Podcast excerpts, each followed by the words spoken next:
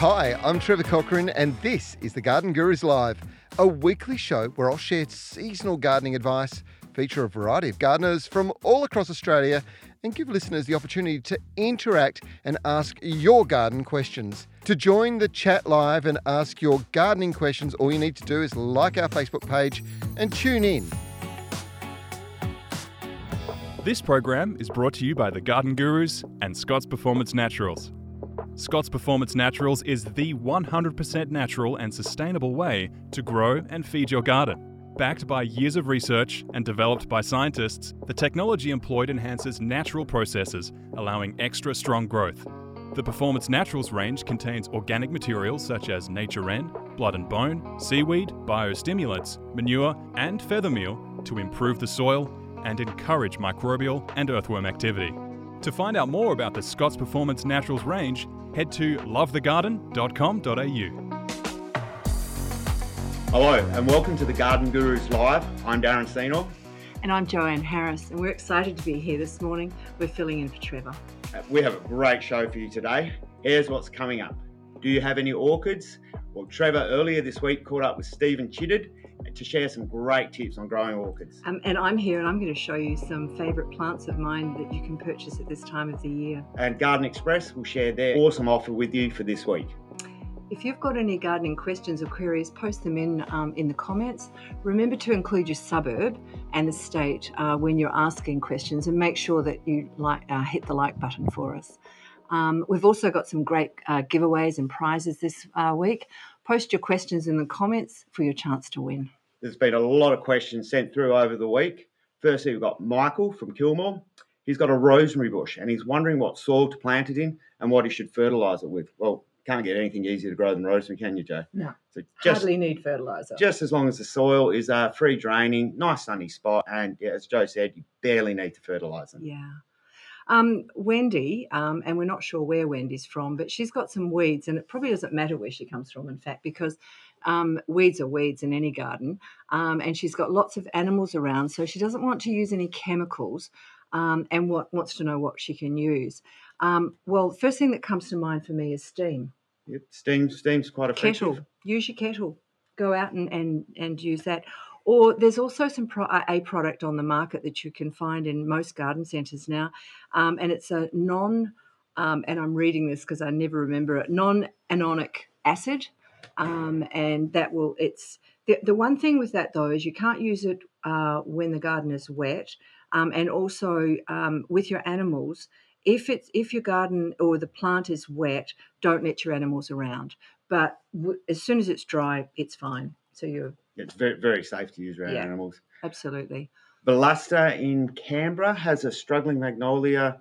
It's uh, dripping brown tipped leaves. That doesn't sound Mm. great. She's had it in a large pot for 18 months and wonders what the issue could be. Um, she also has other pots growing, other plants, sorry, growing in the same pot. Well, probably it's uh, root bound, might need to be taken out of the pot. Um, magnolias, like a lot of plants, when they're in pots, they don't really like extra plants in with the root competition. I'd make sure the pot's draining well and probably look at repotting it. Nice, good quality premium potting mix, yeah slightly bigger pot. And now we're coming into the warmer weather, it should take off. The only possibility, uh, prob- probable problem it will also have maybe a fungus. So a Yeah. uh, all-purpose systemic insecticide, uh, fungicide will help out with that. And I think when when you see uh, brown on the tips of leaves, that's often uh, it shows you that it's an overwatering or a or Yeah, the potting mix is saying soggy. Yeah, absolutely. Or you, you've uh, the hole in the bottom of the pot has has uh, filled up with roots or something. So that's a really important thing just to check on. So Sharon's from Lennox Head, and uh, we're heading into a new area with very red soil. How can we prepare the soil to plant vegetables? Well, I think if you're going to plant vegetables anywhere, um, perhaps even in very red soil, uh, it's really important is um, some good compost. Um, so there must be in Lennox Head, there must be a great place to buy some good compost. Yeah, it's probably Um, probably clay soil, so trying to get it to drain well is really So, important, and maybe yeah. a little bit of gypsum. and- Gypsum, yeah, yeah, you'd need some gypsum to help that also, and of course some good mulch. Yep, Always get good mulch on your soil. That'll help bring in the worms and everything else for s- it. maybe slightly raise the beds up a bit so the drainage is good, especially Yeah. for those um, uh, annual vegetables that are a bit prone to root rot problems. Yeah, Now, yeah, Kang in. Perth desperately needs help with his red dragon fruit plants. They seem to be continuously affected by a horrible fungal rot. Well, dragon fruits uh, plants do get attacked by various types of fungus. Um, liquid copper generally will fix that problem yeah. up. But the thing with fungicides, you do need to try and vary them um, when you use them, so you're not using the same fungicide all the time. Because if you do that, eventually what you'll do is breed up a resistant population of fungus. So um, a variety of different fungicides and make sure you've got good air movement around the drag fruits. That's really important. yeah. Them. Otherwise, they're pretty easy to grow. They are, aren't they? Yeah. yeah. And stunning and fruit. Stunning fruit. That's what I was going to say. Um, so Mika from Melbourne um, has a one-year-old avocado tree that's been grown from seed. Um, please help. I'm in Melbourne and the leaves are turning yellow and a slow grower. What is the best fertilizer to use for avocado trees? Um, I like a mineral fertilizer. Um, the slow grower, um, I'm not sure that you can get it growing any faster other than some good fertilizer. Yeah, particularly you know, in Melbourne. The main thing, um, a, a, lot of Melbourne has heavy soil, so yeah. just making sure it's got free drainage because they are super susceptible to root rot issues, and yeah. it won't start growing out until the warm weather anyhow. Which in Melbourne's probably a week in December, isn't it? Maybe two. maybe two. Um, also, grown from seed, it's going to be a long time before it gets to fruiting. So you really have to um, make sure you look after this well. And as Darren said, it needs really good, well draining soil. Um, you might find that it gets a few yellow leaves, especially in Melbourne. I wouldn't be too concerned about that as long as you've got some good fertilizer yeah. on it. Yeah, hitting it up with fertilizer is the way to go. Yeah, yeah. Um, and uh, do you have any orchids in your garden? Uh, last week, Trev caught up with um, Steve Chedid with from Love in the Garden um, to share some tips on growing your own orchids. So have a look at this.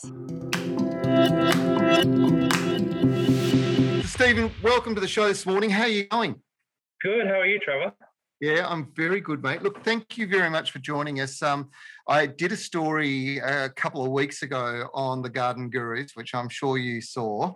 Um, one of the most common questions we're getting asked currently uh, through our Facebook page and even direct emails to our website is about getting orchids into flower. Now, typically, um, most of the questions this time of the year would relate to cymbidium orchids. So I did that little story about splitting them up. As soon as they finish flowering, split them up. You end up with two plants, more flowers. But of course, there's a lot of orchids in the world. In fact, the most prolific plant species on the planet is actually the orchid. And uh, most people don't realize that there's more orchids on the planet or more species of orchid than any other plant um. Oh, wow. Yeah, which is really interesting. And, yeah. and of course, that then led to me doing that story and a whole bunch of people asking me, well, what about my uh, Phalaenopsis orchid? Yep. Same problem you got, right? uh, look, the, the, the key with them, of course, is initially is to getting them to grow strong and getting that root system established, which you've done. So you've got it growing. It looks lovely, dark green. You're doing yep. the pour and feed. Yep. So after watching your story, I repotted it. I used our orchid um, potting mix. I started with the best right. Mix I knew that it would love. Yep. Um, and then I've been doing pour and feed every week. Yep. And then also mist and feed. Yeah, so I've been terrific. using all the right products to give it, you know, the best start it can. Yep. But you know, I'm just waiting for that little spike. Spike. And and what there is, there was one other element of the story that we we did on the weekend that's vitally important, and that's light. So okay. one of the interesting things is if you give them lots of nutrient and you keep them in the dark, um, they tend to, for whatever reason, they tend to put a lot of growth on, but not a lot of flower, which can be quite mm. frustrating. Um, and and this is this is the phalaenopsis or the moth orchid is one that's typically grown in a glass house, and they don't they either have misting watering or they they have flood irrigation watering. So the water comes in, is drawn into the into the soil, and then naturally flows out. But they're better to be kept on the dry, and they always have to be kept in a brightly lit spot. Okay. So the ideal scenario is to not have them exposed direct to the northern sun because that's where you can get burnt. Mm-hmm. But but ideally to have a sort of a the perfect scenario would be to have a southeast position. So as the sun comes up in the morning, um, you've got a window ledge or something like that. So that's that's the thing I think with this you'll find is light. It's getting some more light to it. Awesome. All right, I'll let it go. You got a spot like that in the house? Yes, definitely. Yeah. Like Been keeping it probably more on the on the darker side. So yep. I'll definitely move to a brighter spot. Yeah, so the dark's going to bring lots of foliage and big lush foliage like you've got there, which yeah. is is perfectly good. Yeah. And and to some extent, you know, like the the trick is when when you want to bring the flower on, move it into the brightly lit position, and now's the time to do it because as the days get longer, so more daylight hours, um, that is a main trigger for these guys to go into flower. Whereas cymbidium orchids, the trigger is actually the days getting shorter. Okay. So it's it's interesting how they're all different. Same family plant, different yep. different genus, different species, but all members of the orchid family with very different triggers as to how they come into flower. Yeah, that's really mm. interesting. Mm. And I've got another little project going on, which I'll update you maybe in a few months' time. But um, yeah. I saw on the old TikTok um, that if you put the aerial roots of a monstera in some water, then mm-hmm. you're going to get all this brand new foliage. So I took that one step further and I put my aerial roots in a bottle of Pour Feed. Wow. Yeah. That's interesting. It is very interesting. I've got some new leaves coming up, but I don't know if that's from the Pour Feed or from, you know, just, you know, heading into spring and all that. So that'll be really interesting to see what happens. Yeah, well, so water is going to hydrate the plant, but of course, pour and feed with a with a good nutrient mix is the key to to really getting good yeah. growth. So it's going to sustain it. it. Look, let's just quickly talk about pour and feed because I, am not sure everybody fully understands what a great idea this is. It won product yeah. of the year, I believe, last year. Yes, it did. And no wonder. Um, because this is a chance for you to, to get a fertilizer without risking burning your plants. And indoor plants can't afford to have any burn. So the trick is to get the right mix of, of nutrients. And that's where a lot of people kind of um, they make mistakes and they end up setting their plants back. But pour and feed solves that problem, doesn't it? Exactly. We've taken all the guesswork out. We've pre-mixed it. It's already in the bottle. It's got the perfect NPK balance that your plants need. This one's perfect for orchids. We've put trace elements, growth stimulants. Literally, it is gold bottle for your plants. Yep. And that little cap that's on the top, when you unscrew yeah that's that's what you fill up to pour in, and that's the perfect amount you pour in. Exactly, all pre-measured. Use one one little cap, and you know your plants are going to be thriving in no time. What a good idea, mate! You can't go wrong. Pour and feed. Now there's yeah. pour and feed for orchids, but there's pour and feed for other plants as well, right? Other groups yeah. of plants. Yeah, there's pour and feed for indoor plants and pour and feed for cacti and succulents. All right. So that way you cannot go wrong. Steven, thank you so much for joining us again this morning. And what a great idea. I hope I helped you with your orchid. Yeah. And maybe that just explains the difference between Phalaenopsis and the fact that they need to have longer daylight hours and brightly lit yeah. positions.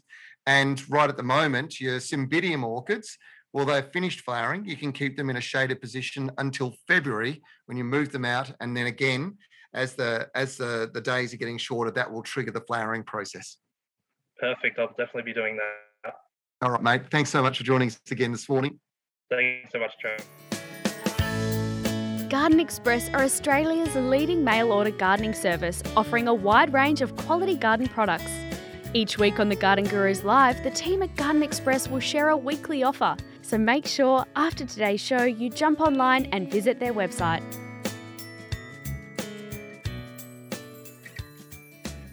How was that? I hope you're enjoying the show today. Um, if you are, hit the like button, let us know. We've had plenty of questions flying through, so Joe, I reckon we better get right back to them. Uh, Samantha in Mount Gambier in South Australia.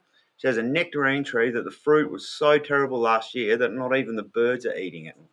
Must be pretty ordinary. So she's been putting dynamic lifter on it. Well, I think Samantha, what you might need to do is uh, look at your fertilizer regime and get a more complete uh, fruit tree type fertilizer, something with trace elements and all those extra things that they need that they won't get from just from a chicken manure fertilizer. And make sure you're get, giving them plenty of water when they're setting the fruit and carrying the fruit. So at least twice a week and a nice deep water and keep them well mulched. And hopefully the fruit quality will improve after that. And then you can feed them to the birds. Yeah, and you know, Darren, I think it could even be like uh, what they call sour fruit. Yep. Which is exactly what it is, sour fruit. And if you don't if if you don't follow Darrow's advice on that twice a week and consistency, they're like children, they like consistency. They do. So if you do a consistent watering and a consistent fertilizer regime of an all-purpose fertilizer for uh, fruit, you should have much better fruit next year. I hope so. And then you'll be fighting the birds. Yes. yeah. Okay, so Carol, and we're not sure where Carol's from. No, sorry, I'm I'm gone. You- you Kelly. jumped a I've jumped a spot. Kelly from Valentine in New South Wales. She's got a beautiful goldfish plant that's been growing in a pot for about a year or two, and she'd like to transfer it into a flower bed. Um, and can I do this? Um, it's always been outside, and it's been growing in the sun, and it's been growing very well in a pot. Um, usually, goldfish plants are grown in pots. They're not often grown in the ground. Um, and given that you're in New South Wales, I'm going to um, assume that you're in a heavier soil. So again, you're going to want to make sure that it it's well drained soil. Um, I would be concerned about putting it into an area where maybe there was too much wind, Mm, definitely. because the cold wind, um, even the hot wind, is going to damage it. So put it into a sheltered position, and um, it should go okay. I have seen them growing in the ground, and they look pretty good, uh, but they have to be well looked after. Yeah, So cool good luck with that, Kelly. Yeah. Don't see them around that much anymore, though. No, no, So- they're harder to get. Carol from Unknown um, has two teddy bear magnolias. One has got brown spots on all of the leaves, and then all the leaves fell off, which is not what you want them to do. And now the same thing is happening with the second. Um, she wants uh, ideas to stop that from getting worse. Uh, she waters it once a week, uses Seasol and it's fertilised with uh, a rose fertiliser. Um, they may need a little bit more water, so you need to check the, the soil, even coming out of winter. I'd still be checking the soil to make sure the water's getting in and it's soaking in really well in around the root system. They're quite shallow rooted, so just to scratch around and see what that's like. May need a wetting agent. Um, I'll be using a, a more complete fertilizer uh, for evergreen shrubs. And I'd also be a little bit worried that that they do have a fungal issue. So a spray with a um, broad spectrum fungicide, a couple of sprays, and then mulch them really well. And hopefully, once we come into the warm weather, they'll start to shoot away. They are pretty hardy, and they, they will take a bit of knocking around, but um, keep them well watered. Wetting agent, fertilizer, and mulch, and a bit of fungicide. Fingers crossed, This is the teddy bear's a beautiful magnolia. oh, Hopefully, they're it'll great. come back for you and look beautiful by Christmas. You know, the teddy bear magnolia is supposed to be quite a small one too, though. It's quite interesting. In Perth, it will grow much taller than what they say on the label. So you have to be a I've bit seen, careful with a, a that. few Yeah. very, very tall ones. Yeah, absolutely. And I think that, that for me, the key in this um, question is the brown spots. Yeah. So it probably indicates that you've got some sort of fungal issue with it. And just make sure if it's a brown spot with a yellow ring around it, then you're possibly bacterial, but it's more likely to be fungal. Yeah, but I have seen them Yeah. before. so- But persevere because they're fabulous plants. and they Yeah, do come I love them. pretty well. Yeah. So Rebecca's in Melbourne and she's got three new hibiscus plants that she's planted around about three weeks ago and they're looking sad. And what can she do with it? Well, you know, these have probably been grown in controlled conditions in the nursery. Um, and I would think that in Melbourne you're still experiencing some uh, cold weather. I'd be uh, careful about that. Um, they're probably sad from the cold, and there's probably not a lot you can do. You maybe have uh, planted them a little bit early. Um, again, I would maybe cover those, put a protection around them for the cold wind, um, and they should come away. Make sure there's some good mulch on the soil too, so that they um, have protection to their roots, because I think they're relatively um, shallow Yeah, rooted too, are aren't too. they? Yeah, yeah. And they do Yeah. really like the, the hot weather. yeah. And Tyson in Boronia, also in Victoria, he wants to know where to buy custard apples. Well, Oh, Tyson, I'm not exactly sure. I don't do a lot of shopping in Victoria, so you may have to uh, look around, and see if you can find a local specialist in exotic fruits. Uh, there are online forums for uh, exotic fruit growers, and they may be able to recommend a, a grower for you. But mostly, they on the east coast, mostly the custard apples are grown in Queensland and northern New South Wales. So you, you might be able to find somewhere that could send you one or something like that. But you just have to have a hunt around. That they tend to be in the cooler climates more of a specialist thing than something you'll get at your local garden centre. yeah. But give it a go, Tyson. It'd be great to see if it grew in, Yeah, in I, Melbourne. I think you know. if you got the right variety, Yeah. it would do do okay for them, and you would get fruit. And they're they're quite a nice tree when they're growing. Yeah, excellent. So, Teresa on the Mornington Peninsula, we're getting lots of questions from Melbourne today, which is great. Um, I have these bugs on my citrus tree, and I've tried white oil, soapy water, but they keep coming back. What can I do? Well, the bugs are most likely uh, aphids. More than likely, More than likely yeah. aphids. Perhaps they're um, scale, because that's another thing that citrus can get. Um, a horticultural oil is a good thing to do. And I think what happens is sometimes people, it's like with any pest, they'll um, they'll put the the white oil or the the um, pesticide onto the tree once, Yep. and not think about these things have a, a life cycle. So you know certain things it might be a 14 day life cycle. So you need to to um, do the spray uh, at the beginning when you first see it, and then within another 14 days to capture any of those uh, the babies that are coming through. Yep, you do have to be consistent. So. I would look at that. Um, what can you do to keep them away? There's not a lot to do. You could maybe spray your, your neighbour's trees also. They may have it and it might be coming in from there. But uh, keep your tree healthy. You know, it's like us. If um, if we're low ed and we're not sleeping well and not eating well, we're going to pick up all the, the pests and diseases. well fed and well watered. Plants are the same thing, absolutely, and um, a little more often. Yep. is best for citrus too. Absolutely. Yeah. Now, Vanessa on the south coast of New South Wales has asked, how far should I trim my passion fruit vine back? Um, like you can prune them up to half because they, they do flower and fruit on the new growth. It's starting to get a little bit too late for doing. Normally we do them in Perth in August, um, but I definitely, if it needs pruning, do it as soon as you possibly can, up to half. Fertilise and mulch uh, and keep them well watered during the hot hot months, and they do come back extremely quickly. They're very vigorous growing passion fruit vines. So, still, even though it's a little bit later than I normally do it, I definitely give it a go and get into it, and because otherwise you just end up with a, a triffid taking over your entire backyard. But great giving plants. they are. They're fantastic. They're fabulous giving plants. Um, so Jan in Kalamunda, um, she has a running postman which has seed pods on it, and she tried to propagate them last year but wasn't successful. What's the best way, please? And uh, wants to grow it out on a, a on her verge. Well, I've always found it hard to propagate this from seeds. Also, not that I've done a lot with a running postman, but I've found it much easier to actually um, allow roots to set on on Yep. the the um, Layer them. the layer and layer them. That's it. Um, I'm guessing you. Is it scarified? Is yeah, they probably need it? to be scarified. It's, um, but some of the those native seeds do need to just on a little bit of sandpaper or some hot water treatment. It's probably something if you googled it, you'd be able to find the best way to scarify them. Yeah. Um, and that once they you, you do that little scarification on them, and, and they do tend to germinate really rapidly because they are, basically just a pea and they'll pop up like mad. yeah. But it'll look fantastic too. Your, Oh, your verge is going to look Look at great. thousand square meters. That's a big verge. That's a huge verge. Must be on a corner, maybe. Yeah. Okay, So, have you been watching this this season of the Garden Gurus? Well, we're back with another episode this week. So take a look now at a promo clip for the upcoming episodes. Here's a handy tip for you that I'll be sharing this weekend on the Garden Gurus. When you get out and do any maintenance, make sure you go around with a line trimmer before you do the mowing.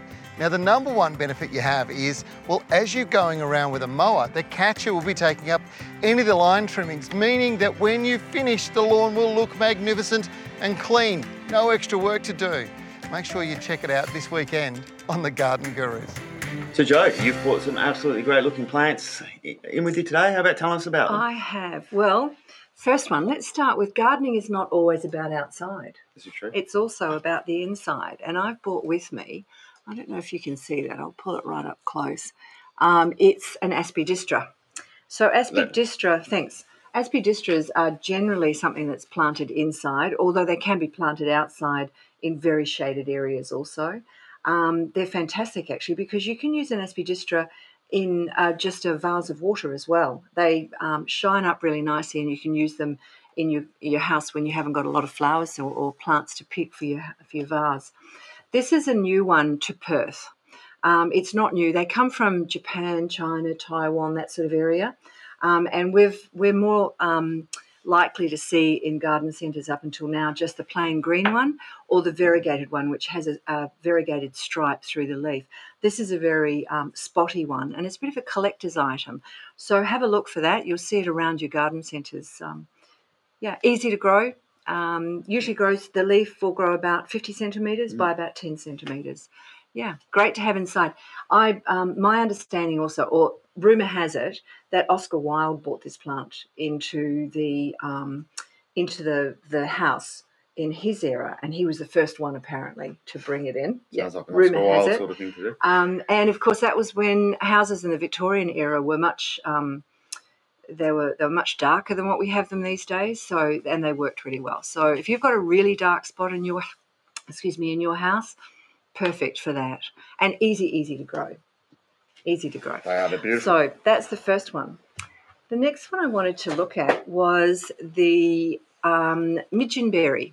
So it's one of the um, Australian native foods, um, and I think um, edibles have become a huge part of um, the nursery industry recently.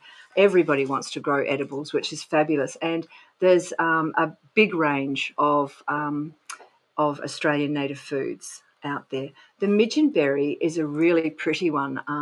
it grows between 50 centimetres and a metre tall and about 1.5 wide, although you can bring it in. Um, I've seen in one garden they actually had it hedged. Yeah, I've got a client looked, that's got one hedged, and they're, they're just a beautiful little plant. Yeah, it's wonderful. And the berry, uh, the new growth, I don't know if you can see it, but the new growth comes out quite bronze, uh, bronzy red colour. Um, and the berries, uh, little star-like white flowers. So it's a really pretty little um, plant too and it's got um, the berries on it are white, creamy white, with a purple speckle on them. I think they taste like, and people say they taste like a bit like a blueberry, so they're sort of sweet but a bit tart at the same time. Perfect little um, garden plant, uh, likes a well drained soil. Um, for those of you that are watching up in uh, northern New South Wales, Queensland, they grow really well um, on the edges of the the um, the tropical forests and things too. So they'll take a bit of moisture, um, and they once but once established, they're quite drought tolerant. They're great in pots too, in big pots. Yeah, they would be. Pots. Yeah, they would be really nice, especially with the new growth, with this colour coming in too. Yeah, so get out there now. One thing I did bring along with you: not everybody has a, a large garden that can grow all the edibles that they want and to use, but there is this wonderful um, product that's being produced um, that is the the dried herbs. Um, and so, if you can't grow all of them, have a look in your garden centre and pick up some of the dried herbs from that Australian native um, bush food. Okay, so um, I also bought in the silver box, which is a teucrium. Um, the bush germander was uh, the original of them, um, and it's actually a native of Australia.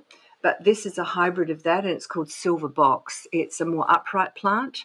Again, it's fabulous as a uh, hedge or just spotted through the garden for that grey accent. Um, if any of you have heard me on here before on radio, grey plants are one of my favourites. I love them. Um, and they're usually grey plants are really drought tolerant as well. Good um, coastal plants too. Fabulous coastal plants. It'll take salt. This one will take the salt.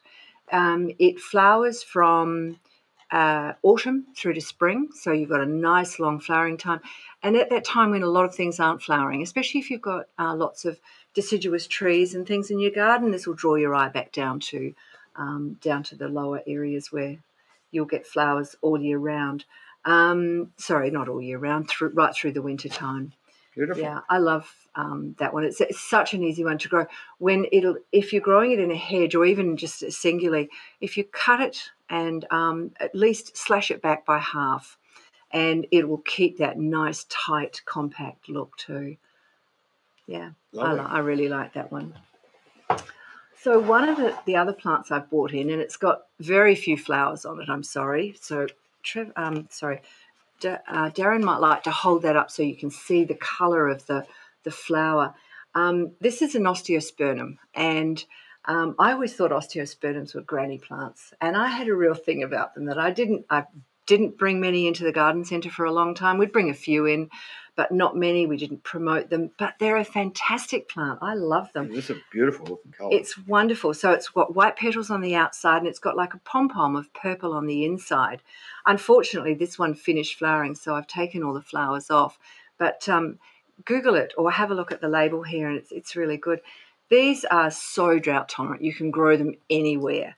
Um, my neighbour's got them on a um, on her retaining wall, and they they uh, flow over. They just droop everywhere, and they're just full of flower all the time. And they look best um, mass planted. Mass planted, absolutely. But there's so many different colours of, of osteospermums too. Um, I couldn't resist. I went over the five, and I bought in another one just for you to see. This one you really have to Google it too. It's it's orange with this purple. It's like some little garden fairy's gone through and hand painted the inside of all the flowers. They're so beautiful. You know, these can be used uh, not just in your garden, they grow well in pots, but hanging baskets. They look fantastic. So if you've got that really hot area in your garden that nothing grows, maybe under a pergola or something, um, or on the edge of a pergola where it's really hot, um, they'll grow particularly well for you. And they flower from uh, spring right through to autumn. So you get spot flowering all the way through that really hot time of the year also. Yeah, I love them. Yep, gorgeous. Okay. So the last one I bought in, and I just have to stretch right over here, is a coprosma. Again, this is an old-fashioned plant, the old mirror plant. Um, and there's a there's a bunch of new um, uh, cultivars come out, and this one's called Sahara Ruby. So it's um, green and, and almost black on the inside with a deep red on the outside. And as the weather changes, it changes color. You get more vibrancy, you get more green and darker colors in the cooler temperature. And as it gets hotter, you get the hotter colors coming through. Yeah, very useful plant for It's very hardy. Yeah. Now, I've seen them growing in Guildford. That's where my garden centre is. And we, I've seen them growing in Guildford, and we have very heavy clay um, and yet they grow quite well there. And I always thought they had to grow in a well drained soil, um, but you know I think they'll grow well in clay. You might have to put a bit of gypsum in the soil and keep it a bit open, but I have seen them growing well. I reckon they'll grow just about everywhere, Joe. Yeah. Okay. Yeah. Okay, thanks, Joe. There's some great plants, some really interesting ones in there. Now, one of my favourite plants is the spider lily, yeah. and Trev had a chat with David from Garden Express about these beautiful plants. Let's have a look at them. David Van Berkel joining us this morning. I'm very excited, David, because every single time we chat, you've got something new, something different, or something spectacular to go in the garden. And today you hit the mark on all three of those because we are talking about a plant that you have called spider lily, but I have always known as the sacred lily of the Incas. It's absolutely beautiful. Hymenocallis vestalis. Yes, good morning, Trev. Um, it's been a very interesting week, and uh, and indeed, Hymenocallis, Sacred Lily of the Incas, or Spider Lily is our short-term name for it. Yeah. And um, just another one of those really interesting stories, Trevor. We we couldn't uh, we couldn't harvest one last year. Uh, we had a small crop uh, left over. I've been getting some from a from a couple of growers. They've not doing it anymore. And this last guy's been hiding them. Him and his dad uh, been flower growers for about 50 years, and they've decided to harvest their entire crop uh, and they're going to replace it with something else as they wind down their business a little bit. So I'm picking up about 30,000 of these uh, spider wow. lilies. I know, and that will give me a few years of cropping, right? We'll, we'll plant that over four years of supply uh, and rotate the crop through. But that does present our customers with a bargain. And I'm just going to pick one up for you, Trevor. Oh, look at the size. Those. Yeah, they're quite they're huge. Yeah, that's that's a massive bulb for Hymenocallis vestalis, the sacred lily of the Incas or the spider lily. How good's that? Now they're going to produce flowers basically as soon as summer comes along. Oh, exactly. I, I wouldn't be surprised if there's up to five stems uh, of blooms in each of those bulbs, Trevor. They're just yep. they're just magic. As I said, been grown for cut flowers, so they've been in the ground probably at least four years. I would say. And mm-hmm. um, so we're just going to pick the biggest and the best, uh, put them together as a three pack at a really good deal. Right. So tell me, what is the deal? Because there's three, what, three per packet. That's going to be a big packet in itself because look at the size well, of those bulbs. I'm probably going to do my dough on shipping with Australia Post. We've all heard of their dramas, right? Yeah. So, uh, yeah, but like twice the size bulb that we would normally ship. Um, and we're going to take 30% off Trev, and that'll bring the price down to $7.50 for three amazing spider lily bulbs. What? That's incredible. That this is one of the most beautiful flowers you can ever get. And for folks, if you're not sure about this one, um, where, where you might have seen it, if you've ever been to the tropics, it's often used in places like Singapore, and they'll do mass, you know, um, verge gardens or medium strip gardens because it's an indestructible um, repeat flowering bulb. It will just flower through the summer months. Each each stem produces multiple little individual flowers, and they just keep popping up, don't they? Yeah, look, and I, am sure there's a giant form because I know exactly what you mean. Yeah, Queensland, all the tropics, you see these yep. beautiful big versions of them. The foliage is quite firm, um, strong, disease resistant, all of those wonderful things. So, yeah, yeah. I, am in love with them. I think they're a beautiful flower and just a really delicate looking flower, but an easy to grow bulb. Yeah, and, and look, you know, it'll perform in full sun, but it, it'll handle sort of dappled semi shade quite well without any problems and continue to flower. Um, foliage is probably a little bit like uh, a more compact form of agapanthus in a way, um, but um, one of the most magnificent plants. And um, from a, from a West Australian garden point of view, knowing how hot and dry it gets over here, um, this is one that doesn't require a lot of water either once it's um, established. Yeah, it's just so versatile, Trevor. And the beautiful thing with these bulbs is uh, for the customers this year, the multiplication rate, the babies and the pups that these big bulbs are going to provide. A year or two in the garden, you're going to have this you know, beautiful clump from each of those bulbs uh, and just more and more blooms every year. So, um, yeah, David. versatile, hardy, simple. Sensational, mate. Another amazing deal from Garden Express. Now, for people to order them, they just go straight to the website. Yes, we'll put a banner up for these ones as well. Uh, www.gardenexpress.com.au. All right, and not just that, but uh, you know, when when they jump on board, they place their order. A couple of weeks down the line, there's going to be a, a pleasant little surprise arrive in the mail, a lovely little package, something to uh, put into your garden when you've got time. Probably one of those bigger boxes this time, Trevor, to fit these ones in. They're massive. Grab mate. yourself well, a couple of packs. This uh, this is probably the bargain of a, of a while, and you know, just one of the benefits of uh, you know one of these growers deciding that that's it. They've had enough of this product, and um, and we get one year where we get a good stab at it. Okay, just to repeat it. Show us those bulbs, David. Spider lilies, the sacred lily of the Incas. There's three of them for seven dollars fifty. Look at the size of those bulbs. That's amazing value. well done. Happy days. Happy days. Good on you, mate. Thanks, David. Have a great day. Yeah, cheers, Trevor. You too. Visit the Garden Guru's online store and browse through a collection of high quality, German made Wolf-Garten tools. You'll also find a range of books with information to help create and maintain a beautiful garden. You can also access the online store on the Garden Guru's Facebook page. Okay, well, let's head straight into some more questions. But remember, if you're enjoying the show, uh, give us a like. Um, so, straight into it. Michael, he's also from the unknown. Um, he's got a rosemary bush. Uh, what's the best soil and fertilizer to use? And should he use sugarcane mulch? Um, not sure that you really need to use mulch on a rosemary, um, Michael.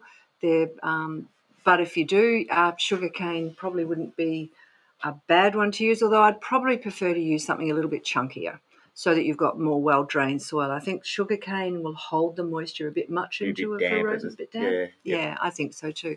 Um, and as far as um, soil uh, fertilizer, um, I um, always prefer um, a mineral fertilizer. So um, you'll find one in your unknown area at some unknown garden centre. yeah, well, they're not they're not fussy either. No, they don't need a lot. Really. Judy from Geelong's looking for an old-fashioned Daphne. They are a magnificent plant, and they're a lot more fussy to grow than a, uh, a rosemary. Beautiful perfume. Yeah. The old-fashioned ones are still growing, and there are a few varieties uh, named cultivars growing now, which sort of seem to have taken uh, preference over the old Daphne odora, but they I are around. Only because it's really hard to find the other one too. Well, not only reason they are really beautiful plants, the new yep. ones that are out, but it is hard to find a Daphne. But just ring around. Yep, You'll local, find a garden centre. Particularly in Melbourne, there, sh- there, should be um, a garden centre that would carry. You may just have to order them in, but yeah. they're, they're, definitely still being grown. They've just sort of lost the preference over the, the newer varieties. Yeah, absolutely. Uh, but keep going with them because they're fantastic they to just keep trying. Yeah. So Judy's from Geelong, and can you still? That, sorry, me. that's you. okay, so from Melbourne, we've got is it Vipin or Vipin? Um, and he has a small yard where he'd like to plant a fragrant magnolia that doesn't grow too wide. Um, and he already has, or she already has, the black tulip and a felix. So I'm assuming that you're still wanting um, a deciduous um, magnolia. There's a couple that would go really well. Um, I guess the cameo is small, it grows about three by three.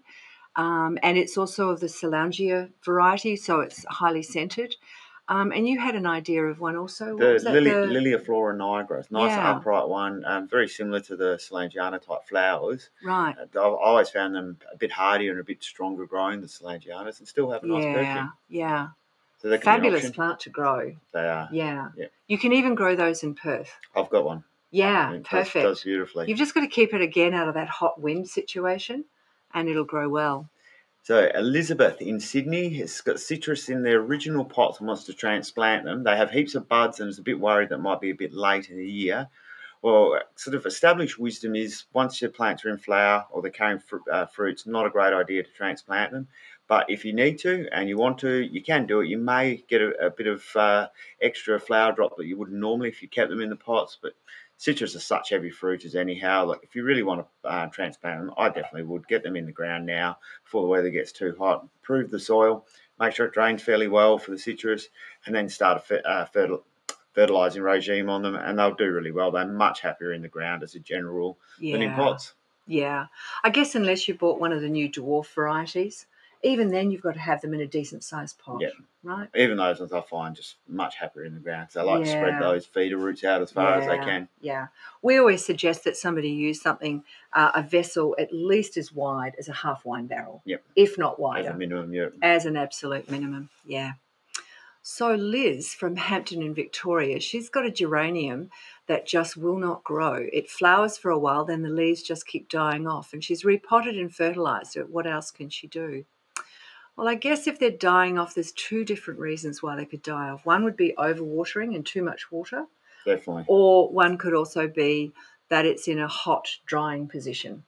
So we're not sure what which is happening for you, Liz. Um, but have a look at it. If it's obviously if it's in a pot and it's um, excuse me, and it's it's uh, it's dying off from being overwatered, then check that the soil isn't too um, isn't holding the moisture too much. That the hole at the bottom is is um, really is open. good drainage. Really good drainage, and keep the pot up off the ground also. Yeah, that can will help. help. Yeah. Then I guess if it's in a if it's dying off because it's uh, getting too much wind, you just need to move your pot and see how it'll go. Um, don't over fertilize your geranium no, either. they don't need a lot. They really don't need it, so don't over fertilize one. Okay, so Trish, another unknown, um, wants to know when her frangipani will start producing leaves. It's in a pot in full sun. It's just about time that the frangipanis will start pushing out the leaves. It depends where you are and how warm it is. Yeah. So they normally don't really start pushing out a lot of leaves in Perth till middle of October when we start getting some really consistent warm weather. Yeah. Um, yeah, you just have to be patient. They'll get there, but they do need the warm weather to really push out that fresh new growth. Yeah. So Bridget's from Wandin in Victoria, and when she can take when she's asking a question of can she take magnolia cuttings, and when can you do this? I'm going to pass that one on to you. Well, all magnolias are pretty much grown from cuttings. That's the, yeah. the, standard way of doing. Some of the varieties will be grafted, but generally, probably 95% of the magnolias oh, cutting cutting grown. Um, you do them with the new se- current season's growth that they're just about to put on. Right. Once that's hardened off in summer, you can uh, take the cuttings of, of that hardened wood in summer, and they but they aren't super easy to propagate. So you do need to keep them misted and somewhere where the foliage is going to completely dry out. Really good quality propagating mix, and um, the professionals grow them with bottom, cut them, strike them with bottom heat. So the bottom heat encourages the, the root formation, right? And use a striking hormone, so a hardwood striking hormone number yeah. three. So you're saying in Perth that we luck. would do it midsummer then? Mid to late summer, Mid to late yeah, summer? into autumn. Yep. So while that that current new season growth, once it hardens yep. off, and then it's ready to go. Perfect. Okay. Thanks for doing that. You can take the next one too if you like. okay. Brianna in Moonee Ponds has a four year old macadamia in a large self watering pot. How will I get flower? Well, they should be in flower now. It's a flowering period. Uh, it depends whether the macadamia is a grafted one or a seedling. Seedlings tend to take anywhere between five to ten years before they have their first lot of yeah. flowers and and seed uh, fruit. Grafted one will normally within five years you'll get get uh, flowers. They need plenty of full sun. They need a good root run. So if it's in a self-watering pot, it needs to be quite a big one. Um, they do grow into quite substantial trees, macadamias, and yeah, plenty of nice open sunny area. Um, good quality all-purpose uh, fruit fruit fertilizer. Yes. And yeah, they'll be fine. But um, it, it, if it's only four years old, it might just not be old enough to flower yet. But it'll get yeah. there. Give it give it patience. It won't be long. So we're off to Lamb Island now, and Jenny was wondering if she can pot a bird of paradise plant. Currently, it's in the ground in full sun, um, and it's in red clay soil. Uh, quite honestly, I would put any bird of paradise in a in a pot before I put it in the ground. Getting it out of the ground is probably going to be harder than planting it into a pot, especially in red clay soil. Where's Lamb Island, Joe? Um, I'm not sure. I'll pass that one on to you. Have no um, idea. But it really doesn't matter because the clay soil is the indicator that it's possibly a heavier soil. Yep. Um, you might need um, a good rope and a uh, four wheel drive to, it depends how big they are. You've out. got to, when you dig um, bird of paradise, I've done a few, you've got to Yeah. dig around them, down, and then try and get under them. And, Yes. they- and then break them up. And the, depends how big they are. They, you can get them out, and they do grow really well in pots, but nice big pots as well. for those to keep them Absolutely. looking good. They have fabulous roots. Would you also, um, if you're the home gardener, would you dig a trench around and down um, and start and put some water through that to loosen the soil a It can, bit? it can certainly help. Probably help? With, the, with the clay, I don't know how much it help with clay. It certainly Ah, works with yeah. the sand because you can wash the sand away. yeah, Hey, we've got- beautiful plants. It's They just are, they are. super hardy. I actually use a lot Yeah. of them in my landscape. Do you? They, Yeah. they work really well. Yeah, We've got Imelda in Wetherill Park. She has a problem with her hippeastrum flowers. Um, I always look forward to seeing these beautiful flower, flowers, but every time I see them being eaten by something, they completely ruin the flowers, which is a shame because hippie hippeastrums are magnificent when they're in flower. yeah, I would say probably snails and slugs would be the most Yep. likely thing. yeah. Uh, caterpillars as well. You need to try and get out there with the torch at night and see if you can see what's eating them. I'd almost be certain that it's snails and slugs. They'd love them, and they come out and flower when the snails and slugs are super active. So whatever you do in your garden to control your snails and slugs, whether it's um, traps or baits or whatever, you'll need to do that with the hippeastrums. They only flower for a short period, so you, and you wait Yeah, you all year make- for them, and you don't, yeah. you don't You want to make the most of it, them. don't you? Yeah. Yeah, so that, that'll be what I'll be doing. Get out at night with a torch, have a look, and see if you can see what they are, and then take them. um, suitable action against them. You could also use. Um, there are. There is a um, a, a snail bait that you can use that is uh, natural. The iron-based the one. iron-based Yep. one. You Yep. could put two or three pellets in that, which would help. Um, otherwise, I always grab the grandchildren. I pay them a cent a, a, a slug. Seems a A cent a slug. Yeah. I'm making you pick up your own slugs at that rate. they love it. okay. Um, so Kay is um, asking, how do we kill ryegrass, please? And um, she's got it in her lawn. I don't know if there is a selective herbicide that'll take out ryegrass. No, uh, there's not. I it's so think cool. it's patience. yeah, you might have to hand dig that. Yeah. Otherwise, if um, she goes into the local garden centre and ha- have a look at the selective herbicides, there are plenty of them around, different different types for lawns, and see if one of them Mm. does ryegrass. And you need to be pretty uh, well Very sure of what your grass is to make sure that it's also suitable for your type of turf, and that it'll target that that species you want to get rid of. Ryegrass can be a bit of pain. It's a hard one to do. Yeah. Um, I think most of the selective um, herbicides at the moment uh, that you are selling also will indicate whether you've got cooch or Gooch buffaloes. yeah buffalo. Yeah. So whether you've got a thin grass or a thick grass, and and certainly the garden centre people will help you with that. Hussein in Melbourne, I have a blueberry pot. It's starting to get new leaves, and a week after those leaves, they start dying. It did really well last year. Besides the pH of the soil, what could possibly be the reason, and can it be saved? Well, I'm hoping it can be saved, Hussein, but Yeah. if it's in a pot, it's and it's um, shooting the leaves out and they're dying. Sounds like the soil is too wet and it, it's not draining properly. Blueberries like to stay moist but not wet. They need they're very particular about their potting mix, so they like a premium quality, well drained, either acidic to um, to neutral potting mix is fine. Um, but that would be the first thing I'd be checking is making sure that that pot's draining really well. And just make sure you haven't built too much potting mix or even mulch or anything like that on top of the root system because they're very um, have a lot of surface roots and they don't like having too much mulch and too much potting mix piled over the top of that root ball in the pots. So Mm. give that a go. Um, you may need to pull it out of the pot and repot it into fresh potting mix, even into a smaller pot if possible. Um, give it some seaweed extract and that sort of thing to try and revive it and see how it goes. There's some good um, blueberry pot, um, blueberry fertilizers out there also that will maintain the pH for you, and perhaps check that when those leaves start coming out, the new leaves, if they've got a red tinge to them, it can mean it's too cold and too wet. Yes. So if you see that, that'll be the indicator for you, Hussein. Good luck with that because it's certainly worth having some uh, blueberries in your garden. Uh, Joe from Mornington Peninsula, she's moving house soon. Good luck with that, Joe. I hope it goes well. And she has a beautiful boronia that she wants to take with me. Is it possible to pop it in a pot? I don't think so. No, They're really hard to grow anyway. Um, I would actually gift that to your next, um, the next resident of your house, and uh, go down, pop down to the garden centre and buy a new boronia. I think that's probably the best way to do it. They don't like to be moved. They don't like much, especially the brown ones. Yeah, and if you've got one growing in the garden, you've done really well. Yep. Yeah, gift it on. Okay, uh, Rena from Unknown would like to split a bird of paradise, which is in a large pot, and she wants to know when to do it and how. Like, that really, you can't go that wrong. You pop it out of the pot. Um, when I split bird of paradise, I use a, a straight edge shovel, so one of the rectangular heads. Yep. I use a grinder to put a sharp blade on it, and I just cut through them wherever I want to to break them up into uh, two or three or four plants.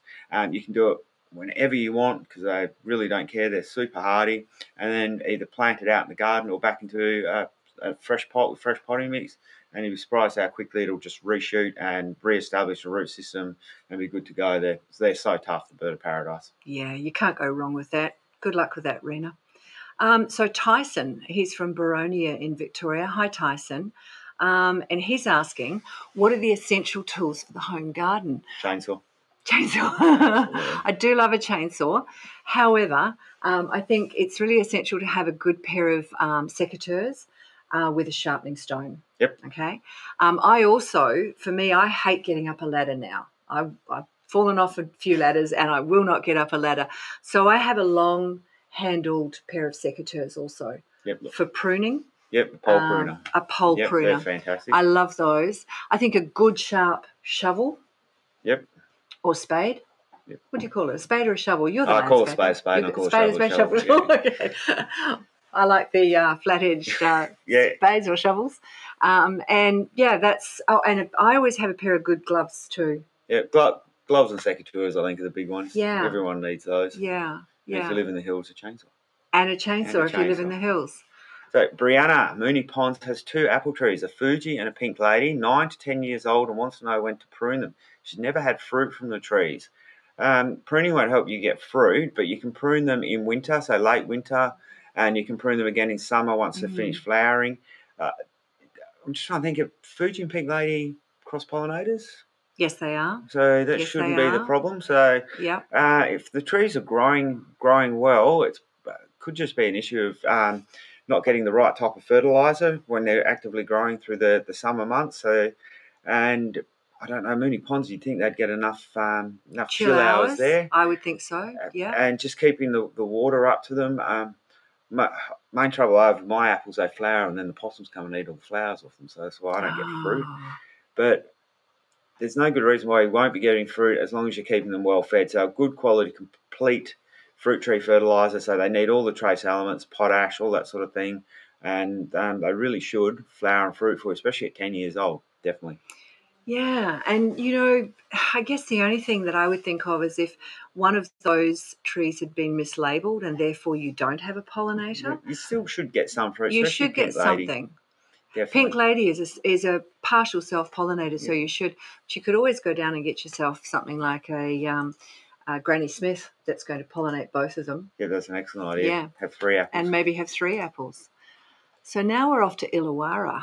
And uh, Murray is asking, do we have any tips on dealing with onion weed? Oh, that's a doozy of a question. It's a horrible one. It's a horrible thing. I think it takes patience. It's about digging them out. And um, look, I've read that some people use glyphosate to get rid of onion weed. I don't particularly you, like using glyphosate can, on it onion is, weed. It is reasonably effective on onion weed. It takes a while. There is mm. a, a, mm. spray, and I just life can't remember the name that is um, specific for onion weed, but it will can't it's not selective so if you spray a lawn with it or a garden and it hits other things it'll yeah. kill that as well and um, it's a lot stronger fungus uh, herbicide than glyphosate I just can't remember the Does name. Does it start with A? It may do. I think it does. It does- I was asked this question at the garden centre a few Yep. weeks ago, and I've been trying to find it. There, Okay. it's if you Um, go to a special like an egg shop, so one of the agricultural, yeah. they will be able to supply you with it. But it is a, a pretty strong chemical. Um, the best way I find it is you just have to dig them out and be Yeah. consistent with it. I'm actually doing a patch in my garden Yeah. at the moment. and, and get and all the bulbs out. Absolutely. And don't let them flower. Yeah. Yeah, yes. So that's one thing. If if you just go through, if you haven't been able to get onto them and you haven't been able to work with it, break the flower head off. Yep. And at least you're going to control them slightly. Yeah, Um, and if you do dig them out, be really careful that you get all the bulbs out. and yeah. if you dig them out and you have someone you don't like, you go and drop them off in their gardens. no, Darren, we don't do that sort of thing. So we, Margaret in Belgrave, she has an orange peony rose that has never flowered. It's about four years old. Mm. Now, peony roses need a lot of chill to make them to get them to flower. They like heavy soils and they need good fertilizing when they're growing through the summer months and good watering. So I'm not sure with Belgrave as far as how cold it gets, but they do really need very very cold weather to to initiate flowering. Um, they also need a lot of sun and um, as I said, deep, rich soil. So as long as they're getting all those things, they should eventually flower, and they are absolutely amazing uh, plants for them to flower. They would be one of the world's greatest flowering plants, peony roses. Oh, they're so beautiful, aren't they? I wish we could grow them more over here. Do you grow them up when you're in the too, hills? it's too cold. I, I've grown a tree peony, and that did okay, but um, the peony roses, it's just way too hot for them. in summer. Yeah, They'll yeah. drop dead, which is a shame. Yeah, such a shame. So we're off to Melbourne again, and Esther uh, asked me why do uh, has asked us why don't all of my orchids bloom at the same time? Uh, it's kind of like asking why your children don't all grow at the same level, isn't it? You know, um, it's just the way they're living things, and they will bloom. They'll bloom in the same season, but they will bloom at different times. Yeah, you got slightly different cultivars and slightly different species and all those Yeah. stuff. Yeah. Yeah. Okay, well, that's it, Joe. That's it for the episode of Garden Gurus Live. I'm sorry we didn't do all the questions we couldn't get to. Trev will be back on Monday. First thing, or actually, we'll be back on Tuesday. First thing to answer any questions we didn't get to you. And Lachlan will send a message to all our seed winners after today's show. Yeah. So the Garden Gurus is back on air we're playing at different times around the country. So check your local TV guide to make sure that you don't miss us. Uh, remember, we have a twenty thousand dollar garden makeover competition running in the in this season of the Garden Gurus. So don't forget to enter. Um, we'll have the competition details up here on Facebook straight after the program. And keep in mind, you can always jump onto our website and catch up on our previous stories from the Garden Gurus at thegardengurus.tv or YouTube channel, thegardengurus.tv. Trev will be back next Tuesday for another session of Garden Gurus Live. Make sure you tune in at 12 pm Australian Eastern Standard Time. Happy gardening, everybody, and thanks for being with us. The Garden Gurus is back this weekend. Make sure you check out your local TV guide for your local times.